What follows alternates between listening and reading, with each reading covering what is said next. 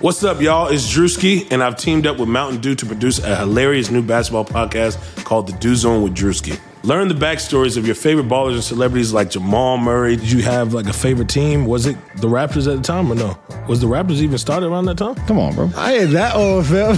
you talking like I'm 50. Taylor Rooks, A'ja Wilson, and many more. You won't want to miss this. Listen to The Dew Zone with Drewski on Apple Podcasts, Spotify, and wherever you listen to podcasts.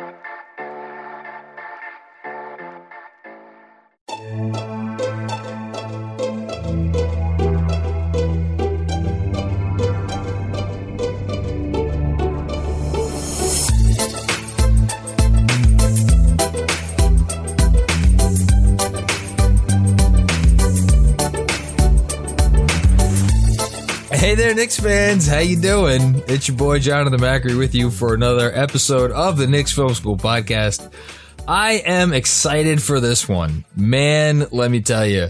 Um, there are a select few people that I have been interacting with um, on Twitter. I feel like since the very beginning, um, or it feels like it's since the very beginning with with this person. Um, and now, lo and behold, we write for the same same uh, i was going to say publication but I don't, I don't think that there are publications anymore. Um, i was going to say website also but it feels it's more than a website. It's a um, i don't know whatever the strickland is we both write for it. Um, hailing from somewhere across the pond which we're going to get into specifically where in a second uh, i am pleased very and honored to uh, welcome to the show mr jack huntley. Jack hello sir. Hello, hello, hello. So- Finally. finally it's well you know uh, everybody should have a hype man like you are for me you retweet like seriously man my andrew claudio god love him who produces this pod and makes me sound professional um he doesn't even like retweet every single thing that i do uh, like jeremy who i host this the pod with every week doesn't even retweet everything you i could count on to retweet pretty much everything i i ever do and um f- before i say anything else i just want to say thank you for that well, 100%. But uh, the flattery is finally paying off, you know. Uh, well that's not why you're here because there's a lot of people who who say nice shit to me but uh, you know i don't want to have them on the podcast you well we're gonna get into why you're on but th- yeah no seriously thank you dude oh, no, it's, um, it's all good. I mean, especially the last few months, I haven't been working, so with all the COVID stuff. So I've had plenty of time, uh, ironically, when there's no Knicks basketball. So I've consumed everything, all the content. But yeah, it's uh, it's been a long time. We've uh, we've been interacting, and yeah, it's crazy, really. I don't know, what was it, three three years, four, Well, four I'm- years, maybe. I'm trying to think. Well, so I've been on I've been on Twitter. Let's see. How long how long does Twitter tell me that I have been on Twitter for? Because I feel like Twitter knows the answer to this question. Twitter says that I have been on Twitter since Jan- February of 2016, but I it took me like a year and a half to figure out what the hell I was doing. Yeah, Uh, I was the same. Yeah. So um, I feel like when I was first at the Knicks wall is probably when we first crossed paths, right? Which was about 2017, something like that. that was like 17, late, yeah, it was like late 2017, early 2018. So it's you know it's almost three Good years. times. God, yes, how many Knicks players have there been in that in that time period? Jesus. I don't know. I saw Melo was talking today about how uh, he had he went on a podcast and said he had over 100 teammates. That sounds about right. He Uh, was he was rolling. He was pulling no punches on that podcast. It's Are you- good. Are you a Melo guy? good. Remind me. Sorry. Are you a Melo guy? R- remind me. I forget. I, I, yeah. I mean, yeah. I'm a Melo guy. I'm not like, uh, I'm not fanatical, uh, but I, yeah, I appreciate him. I think it, it works both ways. It's not all his fault, but he's to blame for some stuff. I I think that's well said. I, I I'm not gonna lie, and the the Melo heads will come after me for this. When I saw that he had said, I guess some. I, I'm not gonna listen to the podcast, but he had said some vaguely unflattering things about the Knicks and and his time here. I was I thought to, my first thought to myself was, man, I hope this means that Dolan. and not that I ever root for Dolan to meddle.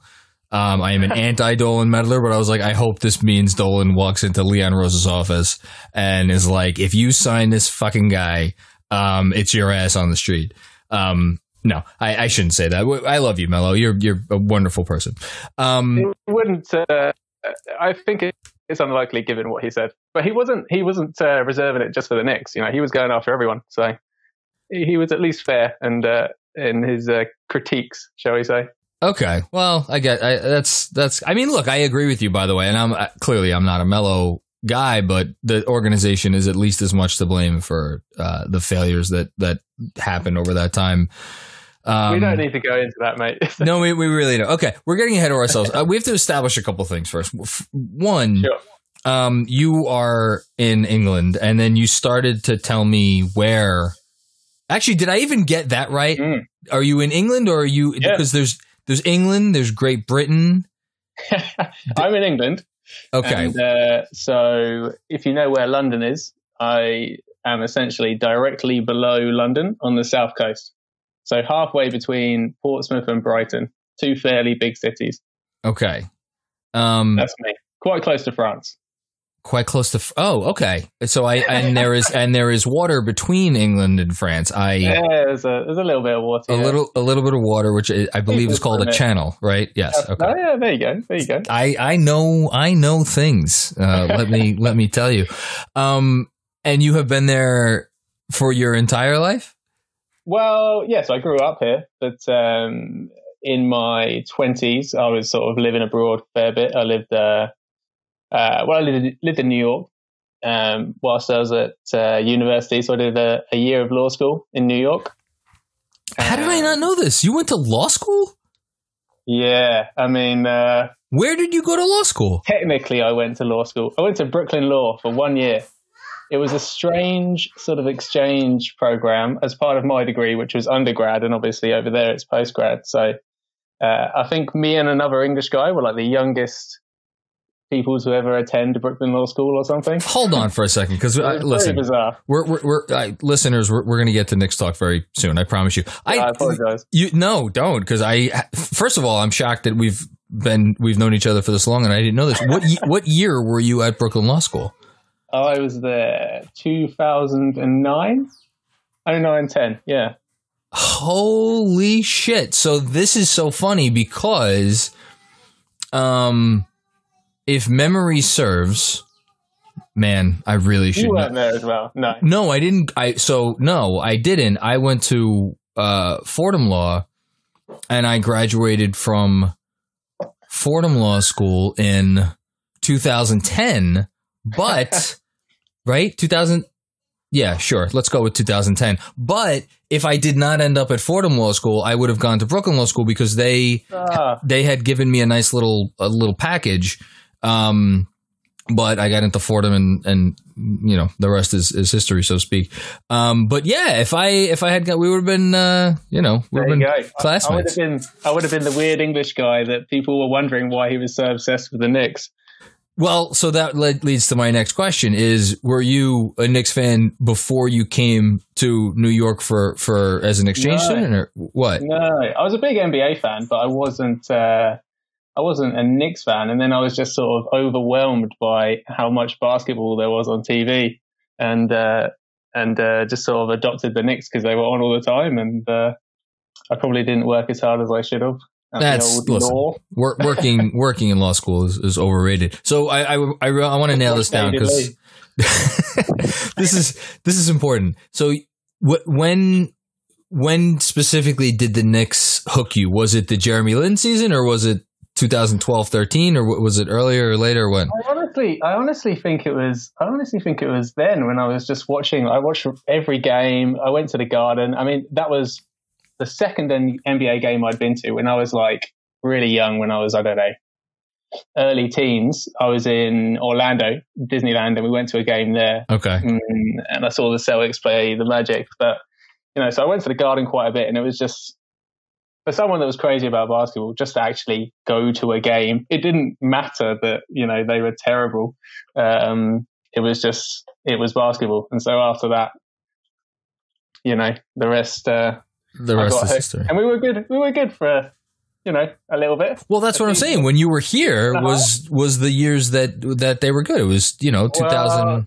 Yeah, I think I missed that a little bit. So I was only there for one academic year. So I 09, 10, and then 10, 11 was Linsanity, right? And then Yeah, uh, no, 11, 12 was Linsanity, 11 but but Yeah, 10 so I, I missed that. Yeah. Okay, so you were already back there. So you got hooked.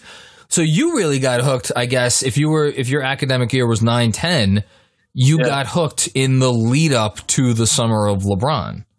Yeah, uh, it was a clearinghouse, and uh, it was Chris Duhon. See, I re- it's funny. I remember that year.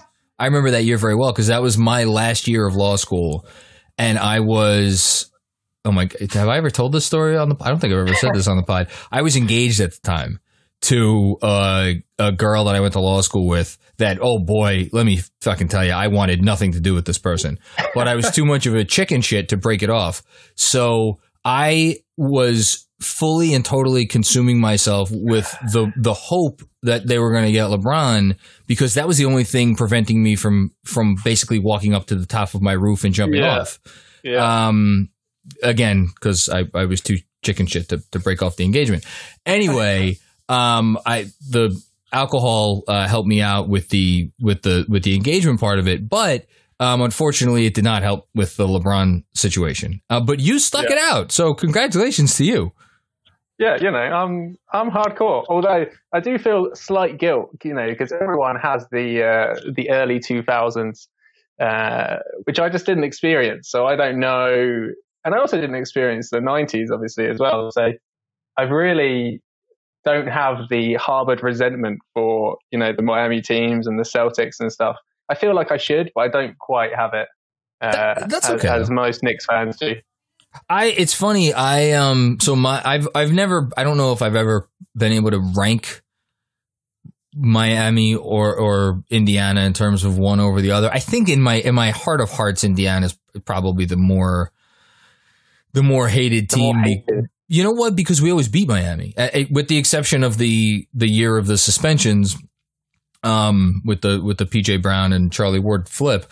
Um, we we always we won. So, but Indiana, you know, they actually beat us. So that was so there's hatred there. But it's funny, and I you know I wrote about Miami for the Strickland today, and I was and it was funny. I was able to write about the Heat and that hatred that used to co- course through my veins. Hon- no, it honestly wasn't there went through your anymore.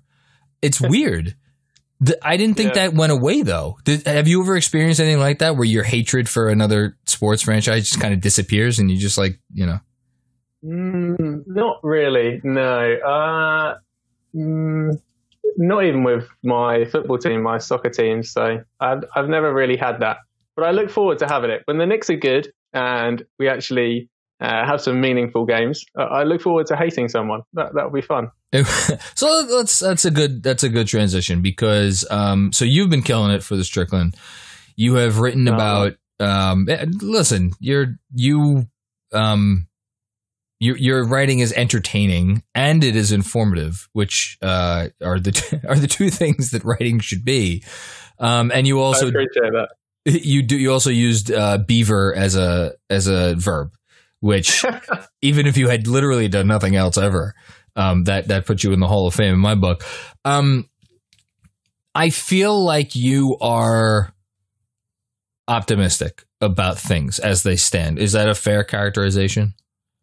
Very fair. Yeah, hundred percent. It- I think I, ge- I generally am, but especially at the moment, you know, uh, you know, with the world just in the fetal position in a puddle of tears and hand sanitizer, I can't muster the energy to uh, to like really cry about the Knicks too much. I mean, especially given that I, I do think there are reasons to be optimistic. Uh, I, I understand the pessimism, but I do think things could be different, shall we say? I uh, have always taken the stance, and I will continue to take the stance that I will be optimistic if I am given even the slightest Yeah, reason to be optimistic. And I feel like there are many reasons to be optimistic right now. I'm curious. So you've written recently about Brock Aller. You've written about Walt Perrin. Um, Yeah.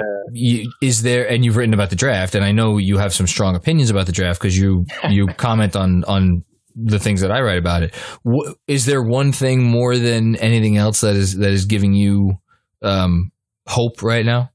Well, I, I do think the the hires have been encouraging. I mean, uh, I get that Leon Rose hasn't done the, the job before, and so you should take any enthusiasm about him with a pinch of salt. But I think he's done the right thing in hiring people underneath him that have done their respective jobs and have been very good at it. I mean, if you take the sort of the all the experience that you know Tibbs and his guys, and then Aller and uh, Perrin and Zanin, you know, there's a lot of experience, and so why would you not be optimistic? It doesn't mean that you have to, you know, be delusional, but yeah, let's be optimistic. We've got probably the best surplus of assets that we've had in a long time, at least since I've been a fan, and we'll see what happens. But yeah, and we've got some good young players. I, I, I am probably overly optimistic about the young guys, but again, that's that's knowing that uh, it's probably too much, but I enjoy it, so it's fine. No, listen, I I don't know. I I've gotten I man. Once upon a time, if you were like young on the Knicks and you showed the ability to to like dribble a basketball, I I mean, you know, Gallo. Um, oh my God, Bernard uh, Oz, who comes on this podcast, could could tell you. That I've referenced it a few times in newsletters, but I was dead serious when we were in law school. I legitimately sat with him in our in our mock trial office for an hour, going th- and he, going through why I wouldn't trade Danilo Gallinari for like every major star in the league at that time. And I think in my defense, it was like coming off like the showdown he had with Melo um, mm. at the Garden, which I think they.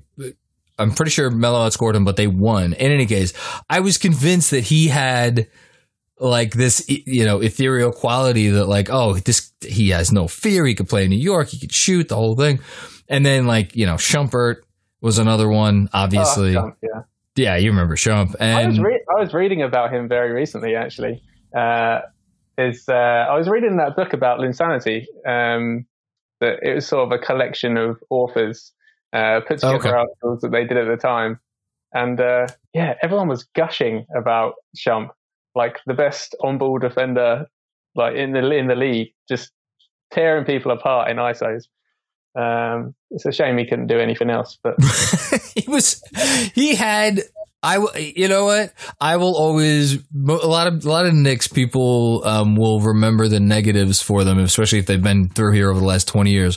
For him, I'll remember um, he hit I don't know if it it was at least two threes, and I want to say it was three threes, maybe only been two in um, game six against Indiana in uh, 2013 when it was him oh, yeah. and, and Melo and Copeland in the second half trying to bring them back from whatever they were down.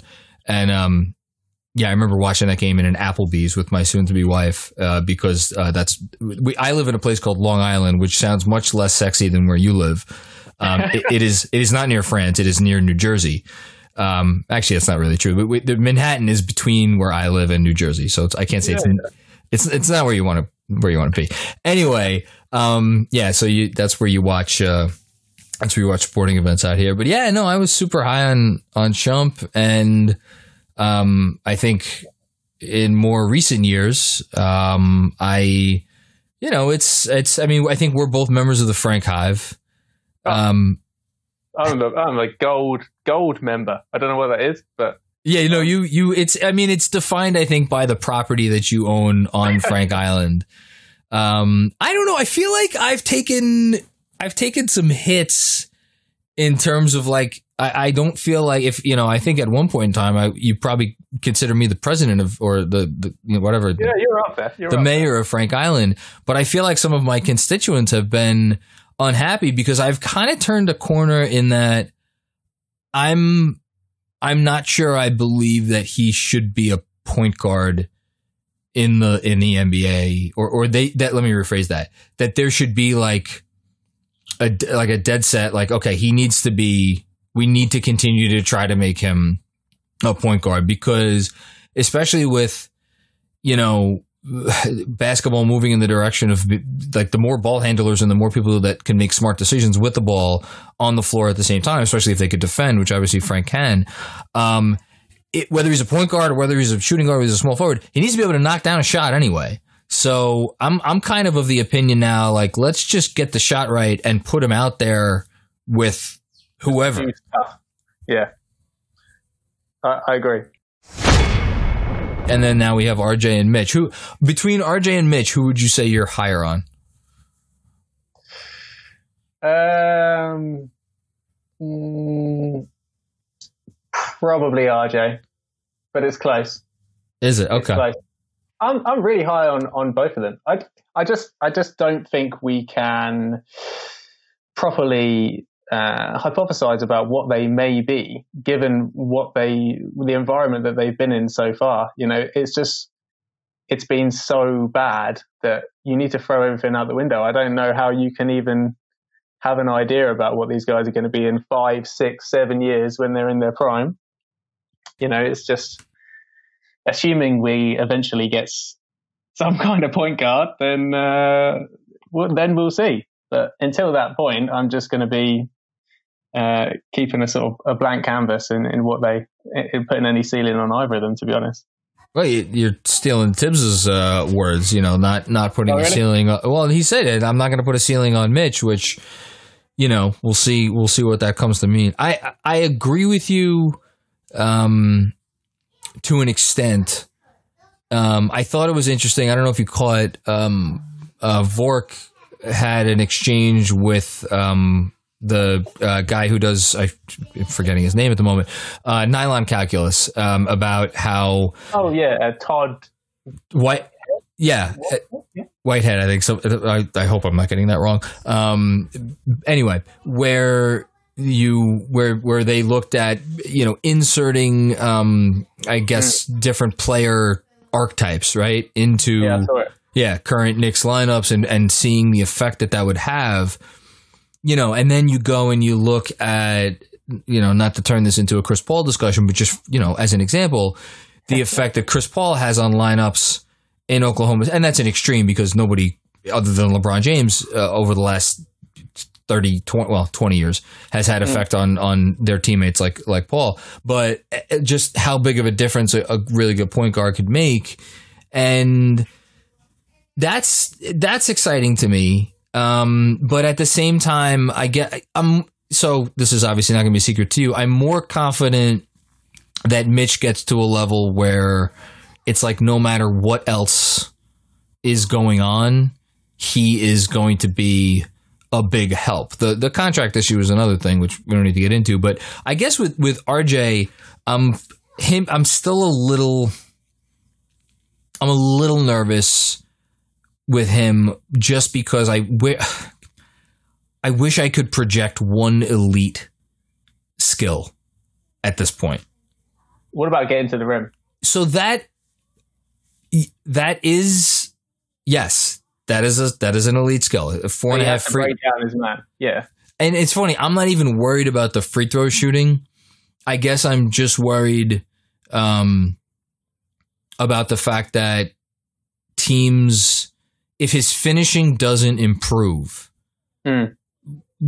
you know, and you again, I it, for us to project what any of these guys are going to do in like high stakes playoff games on one hand kind of sounds ridiculous because it's like talk about putting the cart before the horse, but at the same time you i don't know that's my my brain automatically gravitates towards like okay what is this guy going to look like in the second round of the playoffs or you know the finals where you're really getting exposed? I get I don't know because if his but then again how could we even begin to think that what we saw from him as far as his finishing this year is remotely what we're going to see when there were you know double and triple teams because they had no spacing so yeah, Yeah. maybe maybe that's going to be enough I, I, I think we need to we need to pause on any uh, on any sort of definitive RJ declarations. Oh, it's not definitive. I just I'm I'm, I'm that's my Just give him a worry. couple of years. Give him a couple of years. Take away Elfrid Payton, and then we'll talk.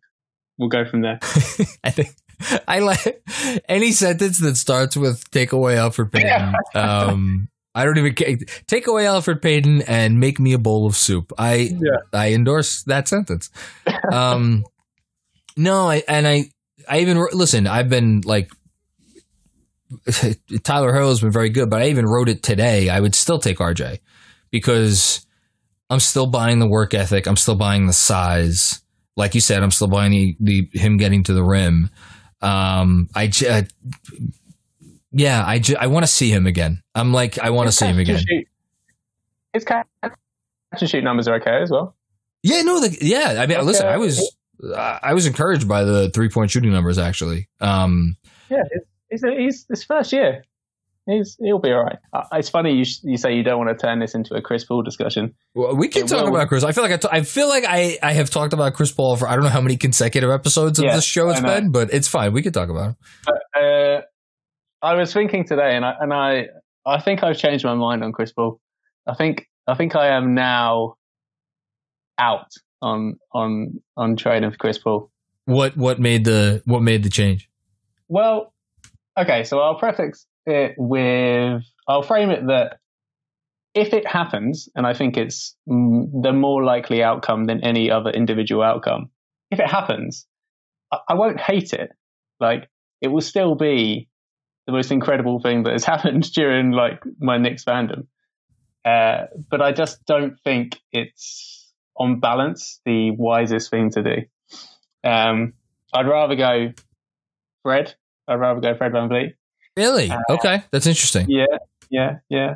I mean, so I'll ask you this: how, how do you feel about the length of next season without fans?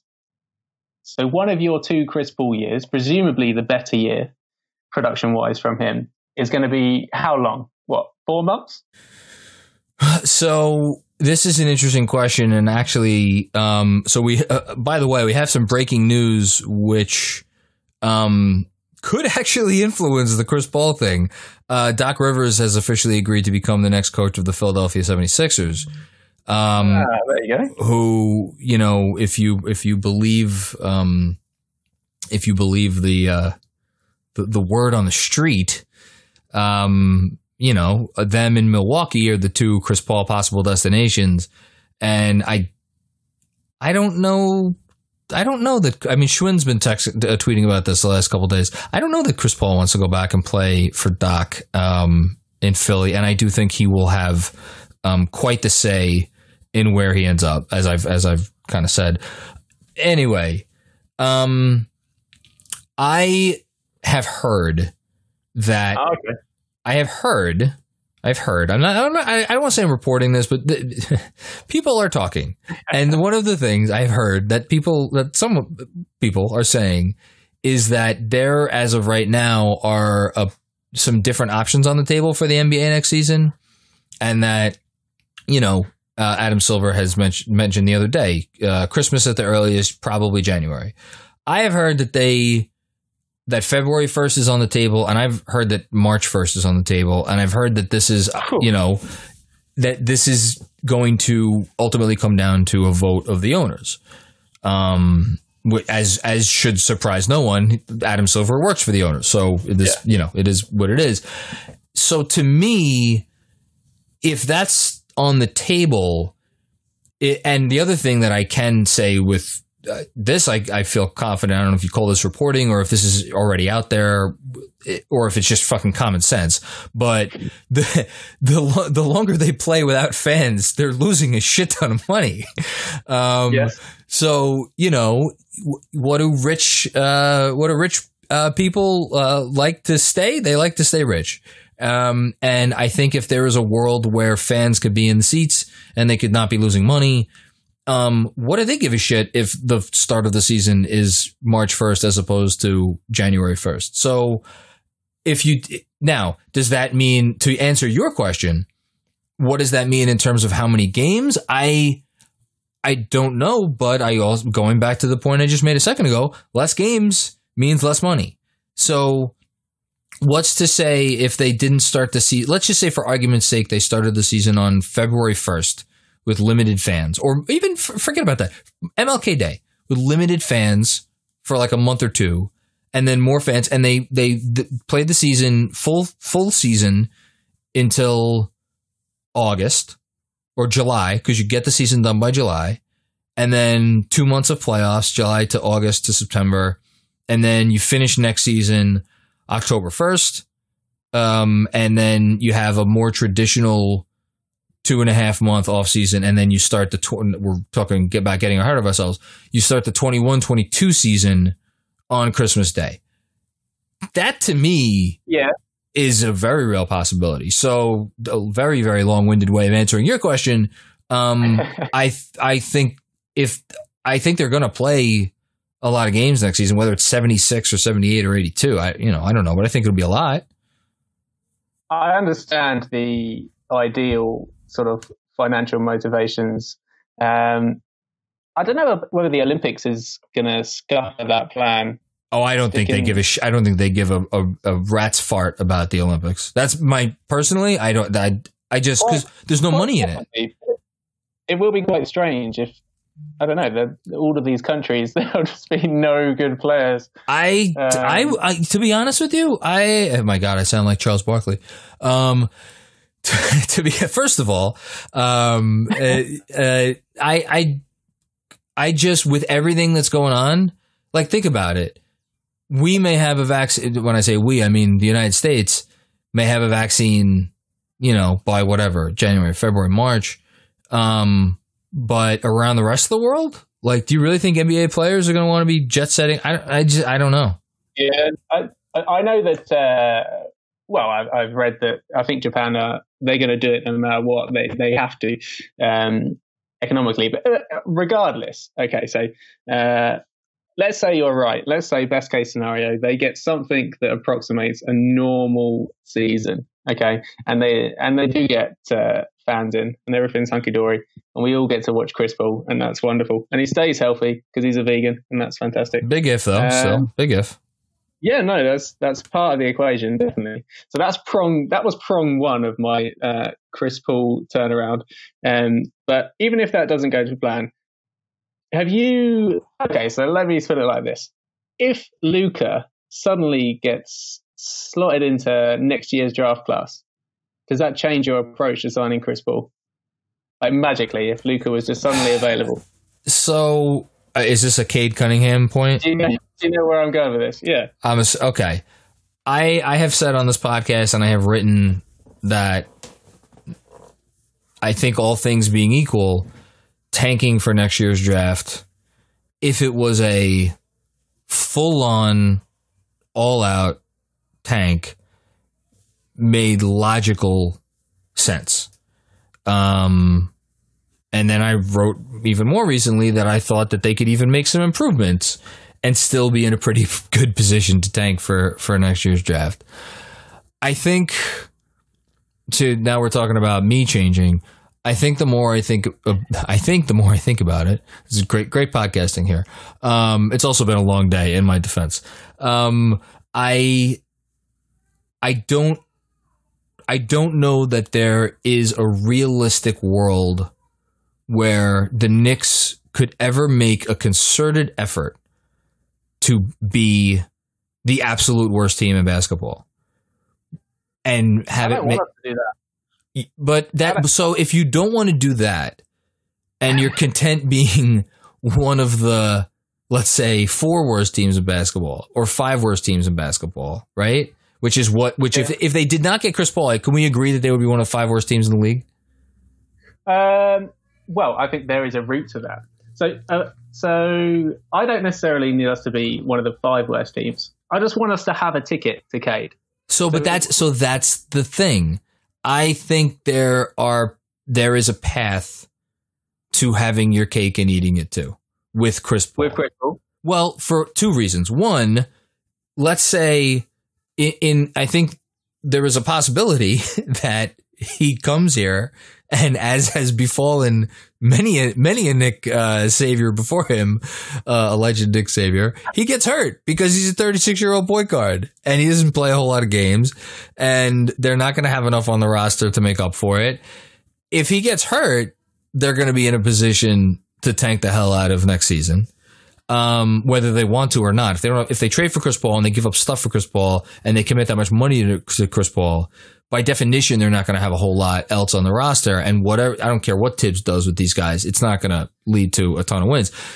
So I think they'll have a ticket in that sense. But even if he stays healthy, I think you get to a position where you're, let's say, again, assuming a full season, they play 50 games ish, whatever, and you get to All Star break or trade deadline.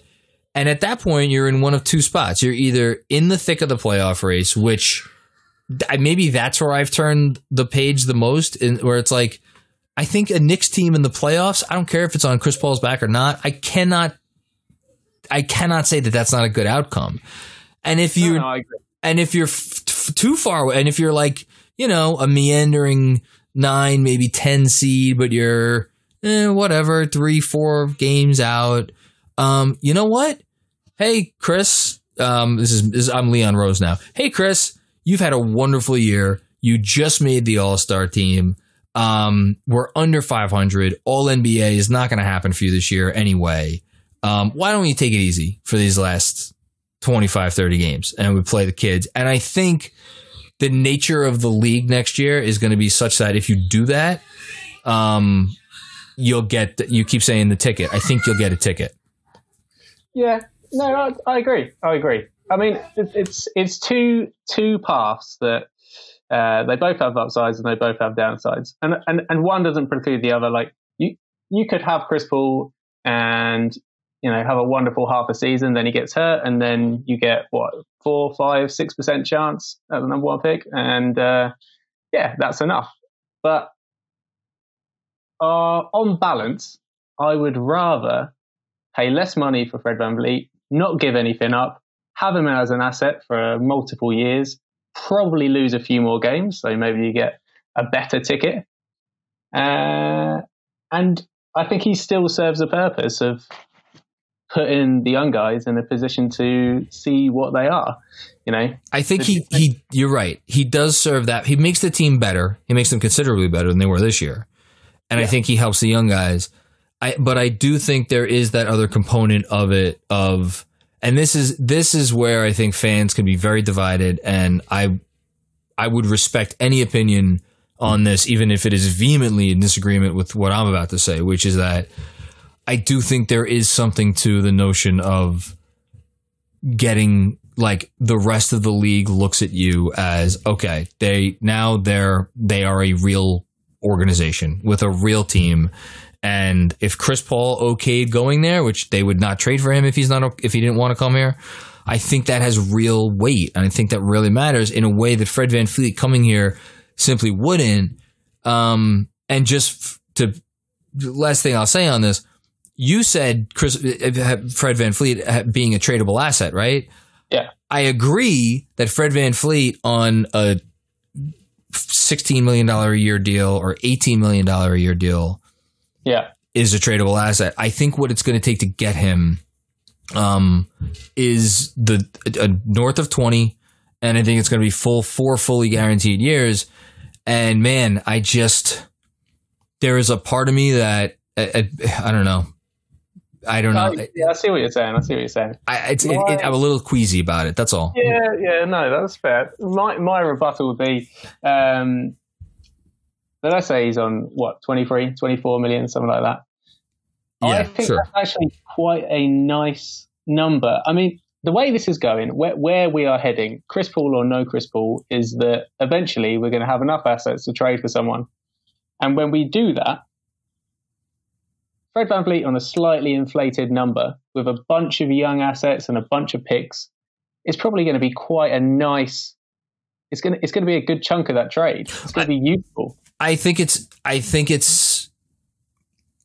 But worst case scenario, if we don't, if, if Fred VanVleet doesn't become like a uh, like an absolute Knicks legend and he doesn't just play out his contract, and that's lovely. No, I just I you know what it is because this stuff there's this stuff is so difficult for me to assess because so like Brogdon, people are pegging VanVleet is like all right he's going to get the Brogdon Yeah. deal. That's the analog, yeah. How tradable is and and I would actually argue that Brogdon's a better player than VanVleet because Brogdon has shown the ability to run an offense.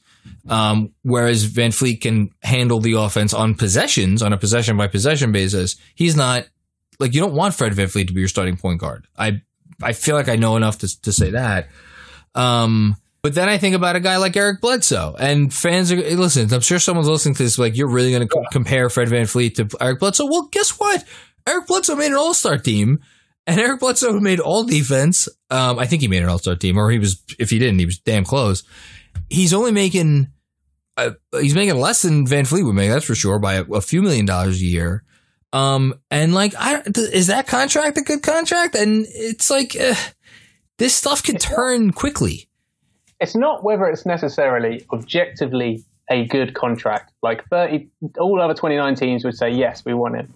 It's if you can find one team or the team that has the guy that you're trading for Exactly. to take him.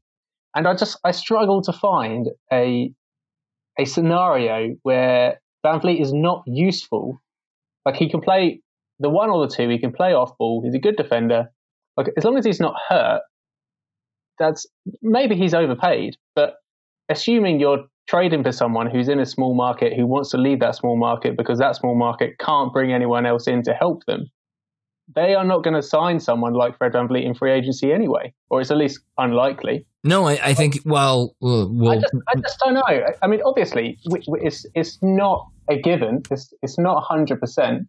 But if you're looking at the two roads and your argument for going with Paul over VanVleet is that VanVleet may not be an asset in three years' time when Chris Paul's going to be God knows where. I and you have to give stuff up to get him. I don't, I don't know. It's It's- I would I would fall more on the on the Fred side of the fence. no. And there's an listen. It's there's an. I'm playing devil's advocate, but there, there is an argument. There's a real. There's a good argument. Um, and I agree with you. There, there. If- Even if a guy is overpaid, you he could still be the centerpiece because because ultimately the team that's getting him is getting a guy that's going to help them. And I think at the at, when you come right down to it, um, there's never. I don't think. Maybe his famous last words. I don't think there's a situation where Fred VanVleet is going to turn into a player that you question whether or not he could help you, no matter who who else you have For sure. on your team. But that you know, it's funny. I say that, and then it's like all it takes is a 20 game shooting slump for for a contract to turn around and look really bad. Um, I don't. I don't know. have- I, I think he's a good shooter, and I think you know they would. The Raptors wouldn't have won the title without him last year. No, 100. percent Yeah.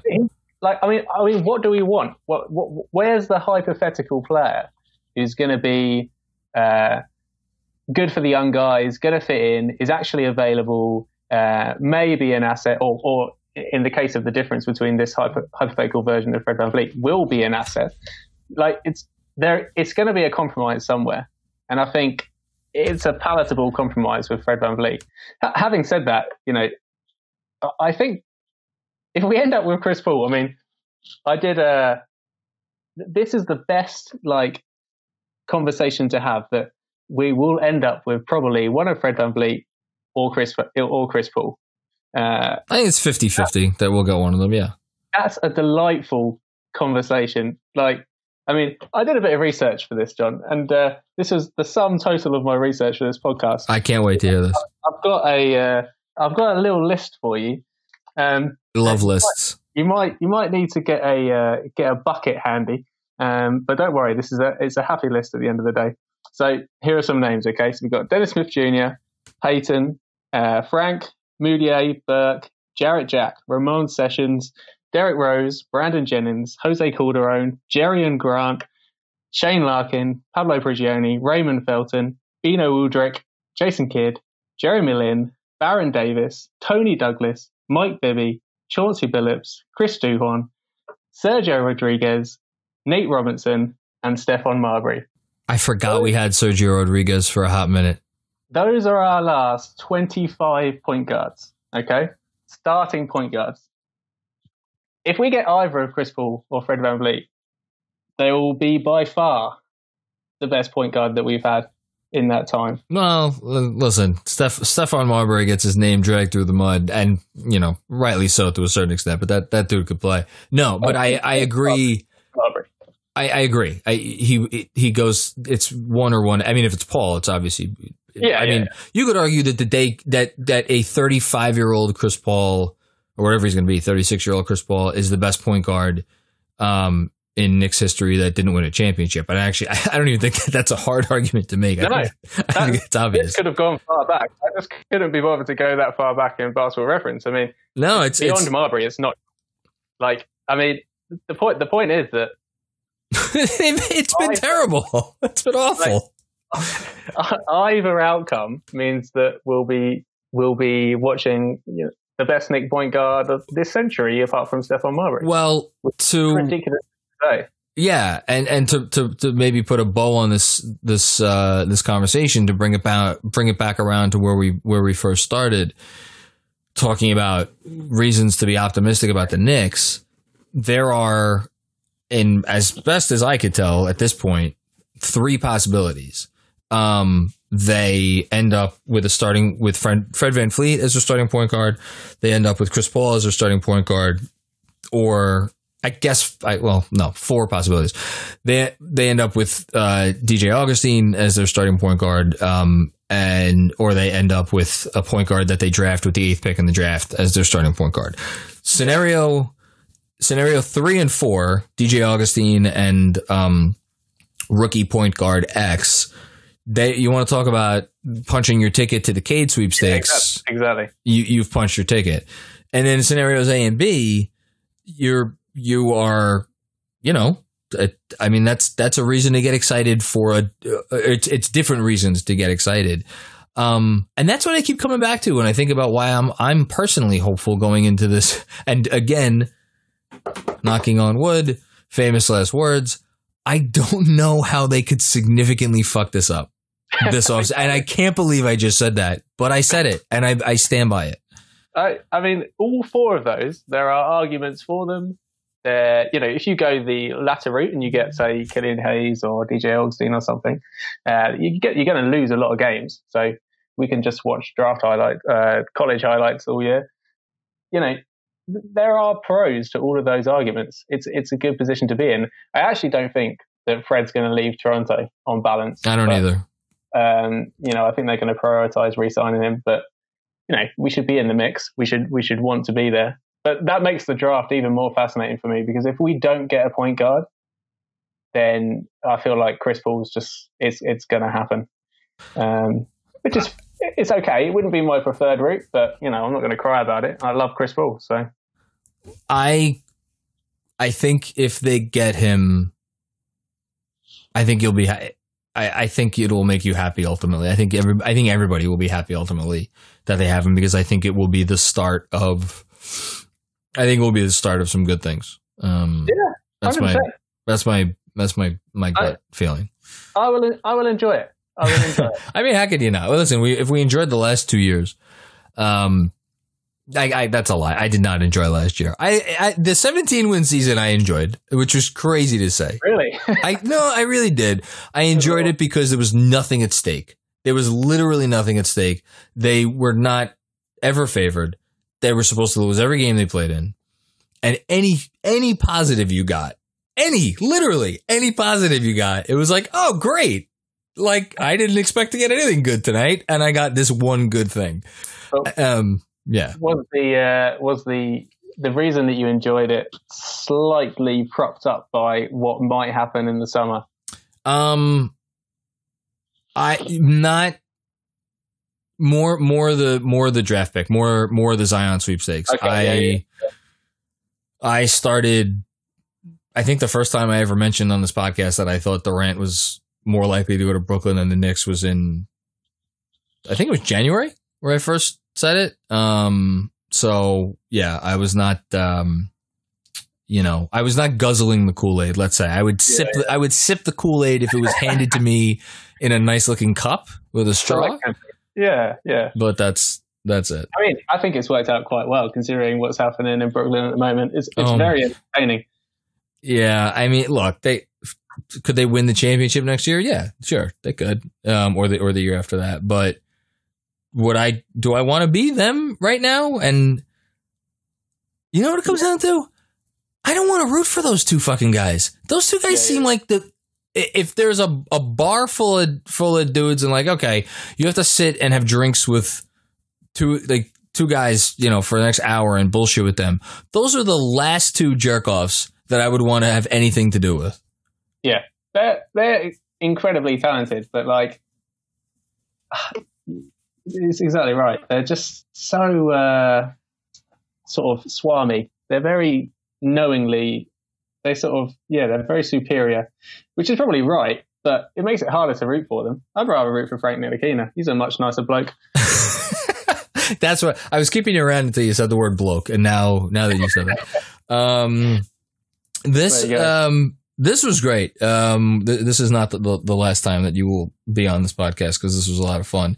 Um, before I let you go, can you um, a let me know or let the listeners know? Is there anything you're working on um, that or that we're going to see soon? And and b do you have anything you want to uh, you know plug or promote before we get- a chat here?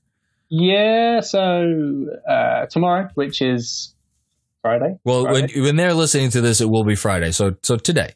So yeah, so today um, there should be something dropping on the Strickland, which is part three of a series I've been doing on the front office guys and the coaching hires. So uh, that's Johnnie Bryant will be tomorrow's profile. It's uh, very tongue in cheek, sort of uh, over the top, gushing portraits of the guys.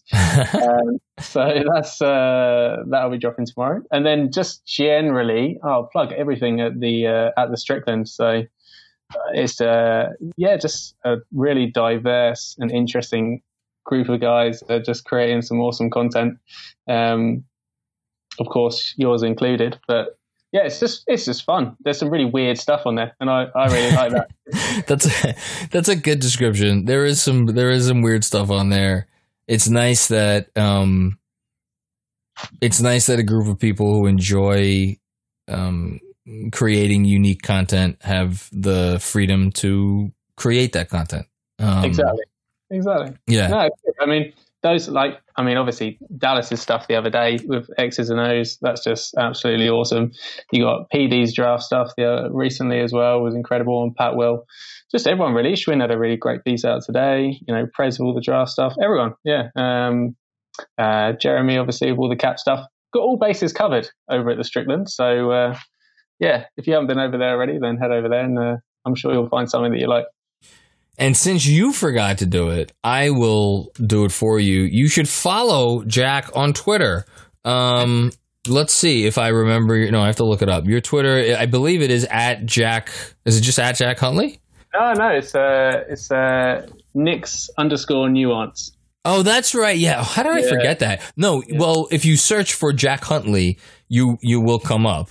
Yeah. Um, Probably. Yes, but it is at Knicks underscore nuance. So N U A N C E. I don't always live up to their name, but I can't be asked to change it. So Uh, I, it's a great name. It's a we'll, it's go, a fan. we'll go with that. We'll go with that. No, But yeah, I mean, um, uh, I really appreciate you having me on, mate. And shout to uh, uh, Thomas Walter, I believe his name was. Um, he, he was the guy. He, he sort of demanded it. So uh, your check's in the mail, Thomas. Don't worry about it, mate. that's you know what I it, that's my fault because there are there are like clearly good podcast and you know um you're top of the list, but I'm sure there are other people who if like I thought for two seconds about like oh I should have this person on the pod and I don't have the time to think about it because um, I am constantly running to make sure that my um, wife and daughter uh, have not uh, killed each other, which is where I'm going to go um, right now. Jack, thanks again for coming on. You're the man, dude. Thanks, mate. Take care. Okay, before I get to Peter Gaffney and his list of the uh, top 10 most hopeful moments in Knicks history under the Dolan era, um, this is actually a fun little spot that I, I recorded. Uh, a quick reminder from our friends at, you know who they are because you hear me talk about them every episode, MyBookie. So, MyBookie it's always winning season at MyBookie, which is why I love MyBookie. Um, it's prop bets, it, it's bonuses, it's cross sport wages, it's anything you could possibly want. Um, obviously, we're in the midst of the finals. The NFL season is just getting started. Baseball season is happening. Uh, the draft is on the way. Tons of opportunities for you to win huge cash prizes. As always, the reminder, use promo code overtime to double your first deposit. New players get up to $1,000 in free play. And one more time, overtime is the promo code. Double your first deposit up to a thousand bucks. Um, take advantage of that offer. MyBookie, you play, you win only at MyBookie. Joining me now on the Knicks Film School podcast uh, is someone that uh, I have known for a while.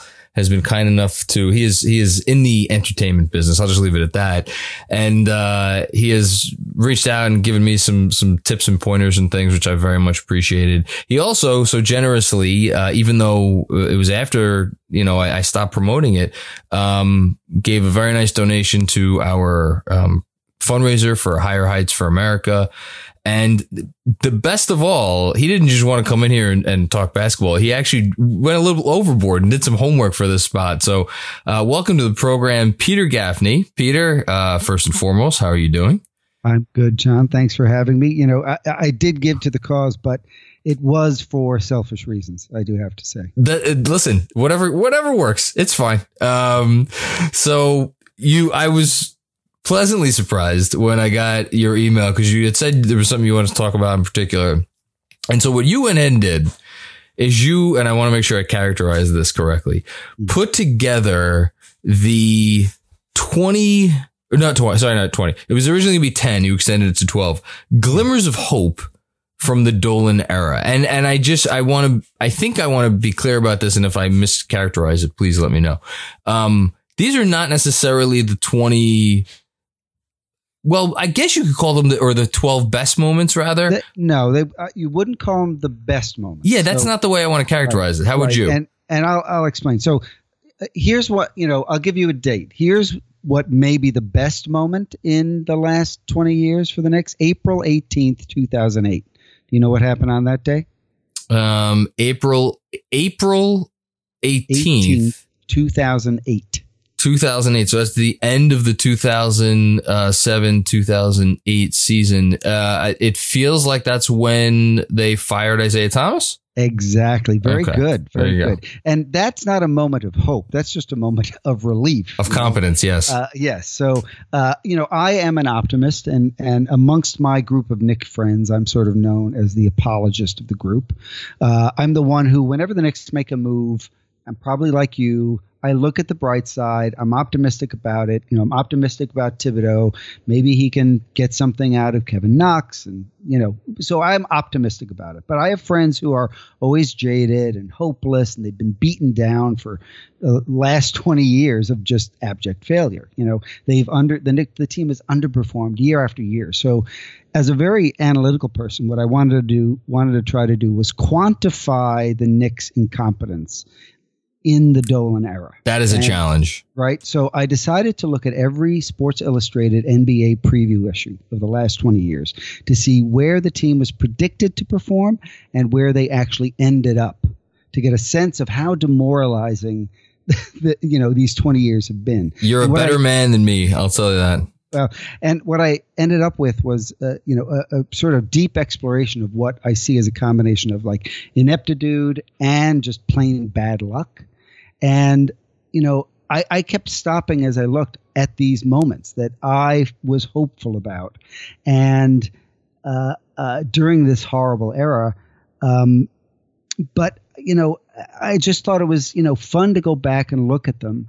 And what you find out, though, is at the end of the day, the exercise really didn't prove much of anything except that, you know, if you have any heart, you have to feel just so bad for Knicks fans, right, for the last 20 years. So, Be, no, you know? I think it's okay for us to feel bad for each other because we're sure. in this together. Yes. Um, I hate when, when people who are not Knick fans are like, I feel so bad for Knick fans. That to me is like when someone, you know, like when someone, uh, like a, a someone breaks up with you and they actually are are you know oh that's that's so that's so sad yeah. that you're you're you know you're sitting there crying um, as I've broken your heart. Like I don't need that. I just you know. See, I do. I feel like I do. I'm happy when someone says, "I'm sorry. I'm sorry." I, will take that. You know the the sympathy. I'll That's that's fair. All right, so let's go from the from the bottom up, and uh, we'll we'll maybe uh, We'll, we'll start at twelve. We'll work our way up to number one. okay. And uh, you know, just note that for every one of these little glimmers of hope, and and they're like faint. A lot of them are just faint glimmers. They really was- are. For everyone, there was an even bigger sort of supernova of disaster that followed, and that's sort of what I came out with this too. Is that the hope was always sort of just dashed really quickly. That is anyway. the, that's the same theme that I that I saw too. Okay, so number twelve, you have. so number twelve, and this is sort of a joke, but it's sort of not a joke, which is Sadly, it's not. Yeah. It's not. It was Kevin Knox's summer league performance in 2018. You know, Uh, highly memorable. I still remember he had a, I think it was a fast break dunk against the Lakers. It was, it, oh, he was draining all those threes. Yeah. Maybe, maybe we'll see that player again. Um, Maybe. that was a good one. so number uh, 11, 2002, the Knicks trade for Antonio McDyess. Um, I was, um, for reasons I cannot remember, driving over the Verrazano Narrows Bridge as that uh, draft night was happening and that trade uh, was announced. I, I thankfully the person driving the car did not drive off the bridge. Um, yeah, what, he didn't. Uh, he didn't work out so well. it did not. He he uh, broke his kneecap in a preseason. Preseason, game That first year, missed the whole season, and he ended up playing 18 games for the Knicks. I just, I, which I couldn't recall one memory, one single solitary memory from any of those 18 games. But it was a big moment at the time because he was a big player, and then and the team had always talked about trying to get him, and they you know they got him, and you know you're hopeful, but uh, of course you know Pe- people forget he was actually quite a good young player when he when he first came into the league. Yes. Um, okay, let's uh, the top the top ten now. Here's number ten. Okay, we're in the top 10. Num- uh, 2008, the Knicks hire uh, former Phoenix Suns head coach Mike D'Antoni. So this one it, did it did blow up with the whole Melo you know Jeremy Lin thing, but I actually you know the team was fun for when Mike coached it. So I'll say that. Yes. Yes. Well, remember, you know, he had, when he came to the team in 2008, he was coming right off his, you know, great, per- you know, job in, in the Phoenix for the Suns. He had averaged like 57 wins for the four years that he was there. So he was this hot coach, you know, at the time. Um, so, you know, you had to think, could he do it for the Knicks? But remember who his point guard was for the first two years. Um, the first two years, I believe it was was that was no, it was not still Howard Eisley. He had he had gone. Um, oh my goodness gracious, uh, Chris Duhon. Yes, and that's why it didn't work. Chris Duhon. Yeah. not a very good player. But I do remember I was actually doing fantasy basketball back then, and it was like if you could get yourself a D'Antoni point guard, um, you know, th- this was probably I guess more when when they got Felton, but yeah, th- those were those were decent times. yes. Um, okay, number nine. Number nine, 2014, Phil Jackson uh, comes home uh, and and becomes the president of the Knicks. I, I could picture it in my head, him standing up and basking in the uh, garden's applause as he waves. That's yeah.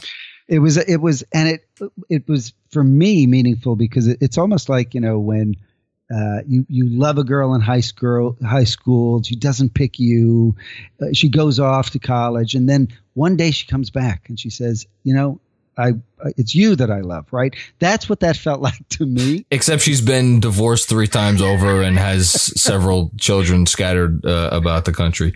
Um, right Yeah, that that was uh, again not so great. Okay, we're really we're, the pain is increasing. So number eight. Okay, number eight is 2015 uh, when the Knicks drafted uh, Kristaps Porzingis. Okay. So oh wait, hold on. So I I wait. moved things around. Oh, you move things. Okay, so when they drafted Kristaps, They well, drafted him. we don't we don't need to uh, say anything else about how that went sour. Um, Well, well, we'll get there. We we'll will get there. Yeah. But it was a, you know, uh, uh, of course, at the draft, it was not looked at. You know, remember the kid who you know cried, uh, and um, but when you got to summer league in 2015, if you remember, he you it was the first time most of us had ever seen the guy play basketball, and and he you could see that there was something there. Uh, so there was a lot of promise when he was drafted. Um, yeah, remember it well. The the next one I think might be my favorite, unless you've moved it to somewhere else. So number seven. Okay. Number seven, 2016, Derrick Rose's super team prediction. Um, I uh, a guest, frequent guest on this pod, uh, Yash, my my buddy from law school, um, still to this day occasionally texts in our little te- Knicks text chain the the meme that someone created about him comparing the 2016-17 Knicks to the Warriors. They they they they're saying they're they're calling us the super teams. I want to meet who who they is. I want to meet those that that mystical they. Um, yeah. yeah. Uh, uh, yeah, it was a, it was a horrible year actually. You know, I was optimistic. They ended up uh, with a 31 and 51 record. Um, but started off uh, 16 and 14. Yeah, but 16 it, and 13. It, but it was the, the net rating was not, it, it, you could tell that it was a house of cards. Yeah. That's right. You know, and, and 2016 was also the year that I think it was 16 or 17, right around this time that uh, they signed Ron Baker to a two-year, nine million dollar contract. Well, that was the yes, that was the that was the Steve Mills um, with the back to back with the DSJ. I think that oh my god, the years really are running together now. Um, I think that was 2017. Um, yes. yes. So it was it was close. Yeah. Anyway. So, um, and and after after they signed him, by the way, uh, Ron Baker, he scored 85 points from there on in for the Knicks. I wonder if he scored more or less than Joakim Noah. I should know that. That's a good question. I'll have to look That's that up. Okay, um, let's go on to number six. Yes. Number six was uh, I call this one "The Knicks Are Back," which was Amar'e Stoudemire's quote when he signed with the Knicks in 2010. The, I I put that season together as number six. The Stoudemire and then Carmelo gets traded to the Knicks that season. I think that's that's a good one. Uh, now we're now we're really getting into some serious territory. And that was, you know what? Listen, his his career didn't. I, and I've I, I, was perhaps unkind to him during quarantine when I did. I think my worst, my ten worst Knicks uh, sign maybe free agent signings or like players ever. I think I might have done that, and I had him right there, and people were like, "Come on, you can't put Amar'e in the ten worst Knicks ever," and I, I shouldn't have because that he he took the challenge and, and granted we paid him the money, but my God, did that contract not age well? Um, I don't know. All right, we're in the top five now. This was okay. this is can I I will preface this by saying this is the most excited I I think I maybe have ever been this century as a Knick fan.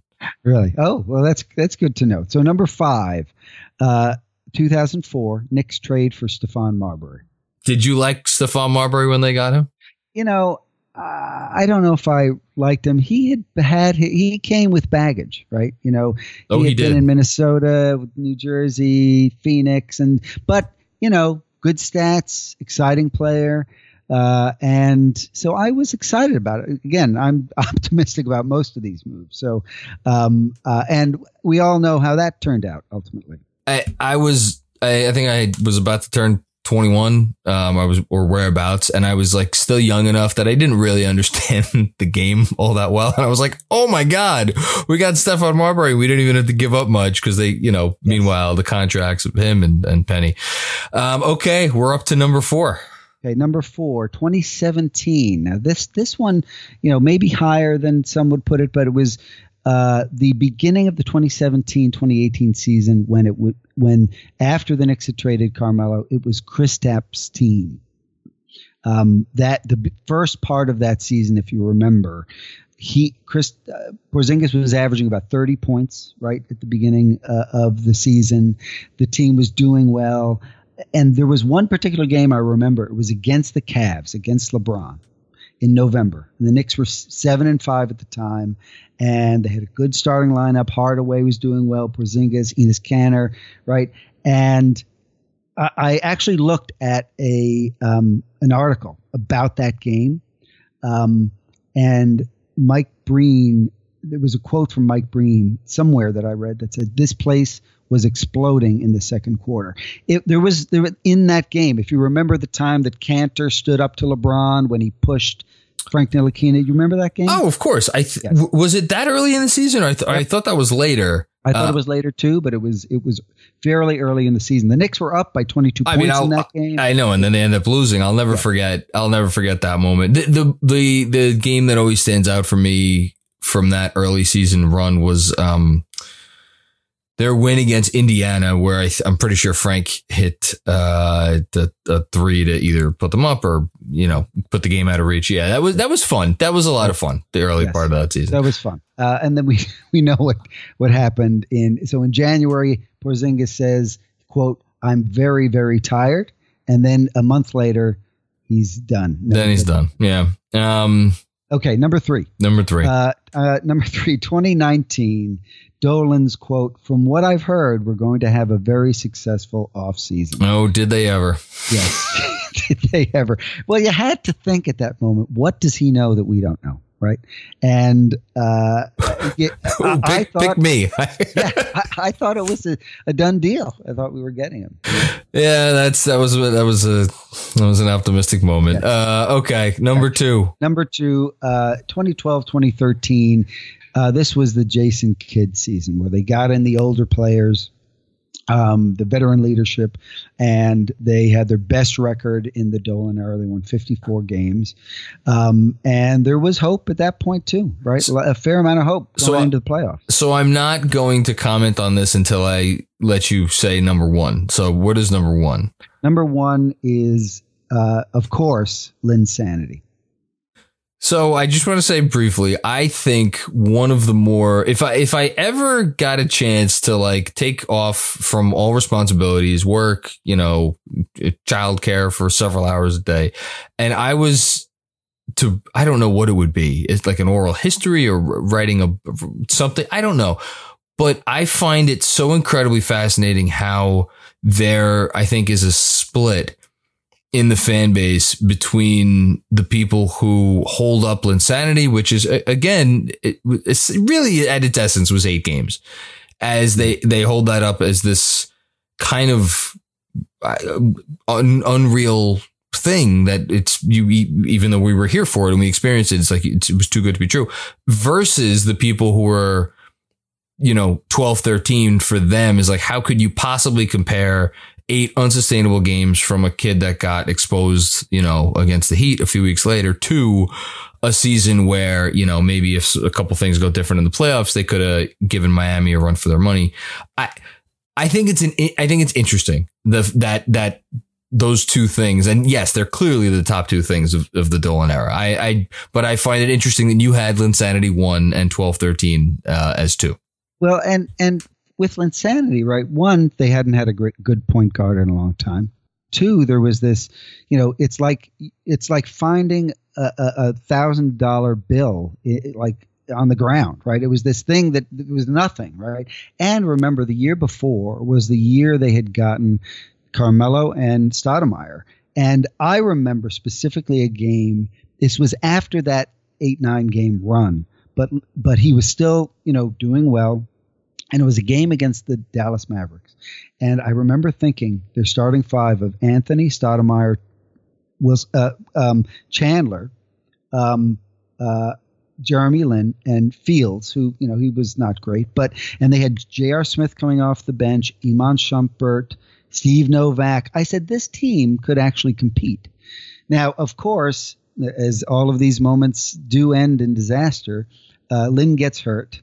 They lost in I think it was four or five games to the Heat. They lost. year. They lost to, in five. That was the the when they went down 03 and then the you know balloons and confetti dropped uh, when they when they staved off a sweep. Yeah. Yeah, and I Uh, yeah. remember in game one of that series, Baron Davis's knee got like. Oh, I I I remember that. I remember Shumpert that quite well. Got hurt that game. It was like over in in one half of the playoffs. And then Stoudemire put his hand through the fire extinguisher um, That's later. later, yeah, no, it was. It's not. That's right. It's yeah. It really, you know, Linsanity for as, as great as it was early on, it did really end. Um, yeah, I mean, you you couldn't have pictured it ending that poorly, and yet. I, I, I will I would never begrudge anyone who puts this at the top of their list Mhm. for the century purely because for as great as two, 2012 13 was and it was it, I mean that was amazing um there was a mag- it was a there was a, a quality to Linsanity that as it was happening you you you must have thought that you would have been tra- you, you had been transported into some otherworldly realm Yes, Um, you were gonna you were gonna use the word magic. It was a magical moment, right, Yeah, for I- whatever reason. yeah Um, that that following year was great, but it it was a lot of players who you know, were sort of just for hire. It, it, it didn't feel like it was the start of something long term and sustainable. Right. It felt like, all right, we put this group together. Um, and, and the other part of it, for me at least, was I don't know that I ever felt like, okay, this team could beat LeBron and, and Wade right. and, and Bosh. Right. You know, yes, you never thought that. And and I have to say, when they lost game one at home to Indiana, I was at that game. Oh uh, wow, okay. I, I was like, yeah, that's. I think that's it. You yeah, know, I, and, and I it was so dispiriting. Visions of you know uh, uh, uh, an old Reggie Miller series where they lost game one and lost in six. You know, so yeah, and they and they they lost that game. Like it was that was such a depressing game because they were not. It was not competitive. They played terribly. Yes. Um. Well, this I I don't know if I should say was this fun. This was fun. No, this was fun. Um, it was a little painful, but it was fun. Um, and uh, um, I thank you for taking the time to uh, to do this. Thank you for donating to this cause. I think um, really I, I, very much appreciate it. Okay. And uh, I always give people a chance to plug or promote something before they get out of here. So if you uh, anything you want to say before you go. Well, you know, uh, since we're on a podcast, why don't I just promote my podcast, um, which is not in production, but it's a pop culture uh, nostalgia podcast called Rewind, which you can find at rewindthepodcast.com um, or just look up uh, Rewind when you search on your podcast platform and you should be able to find it. All right. Well, um, I I have listened to the pod. I've listened to a few episodes. It is entertaining. I would recommend if people like a little nostalgia. Um, it's it's it'll be right up your alley. Uh, Peter, uh, hang around for one sec uh, before um, I let you go. But I am going to uh, sign off for everybody else. So thank you for listening to another episode of the Knicks Film School podcast, and we will be back with you very soon. Giddy up.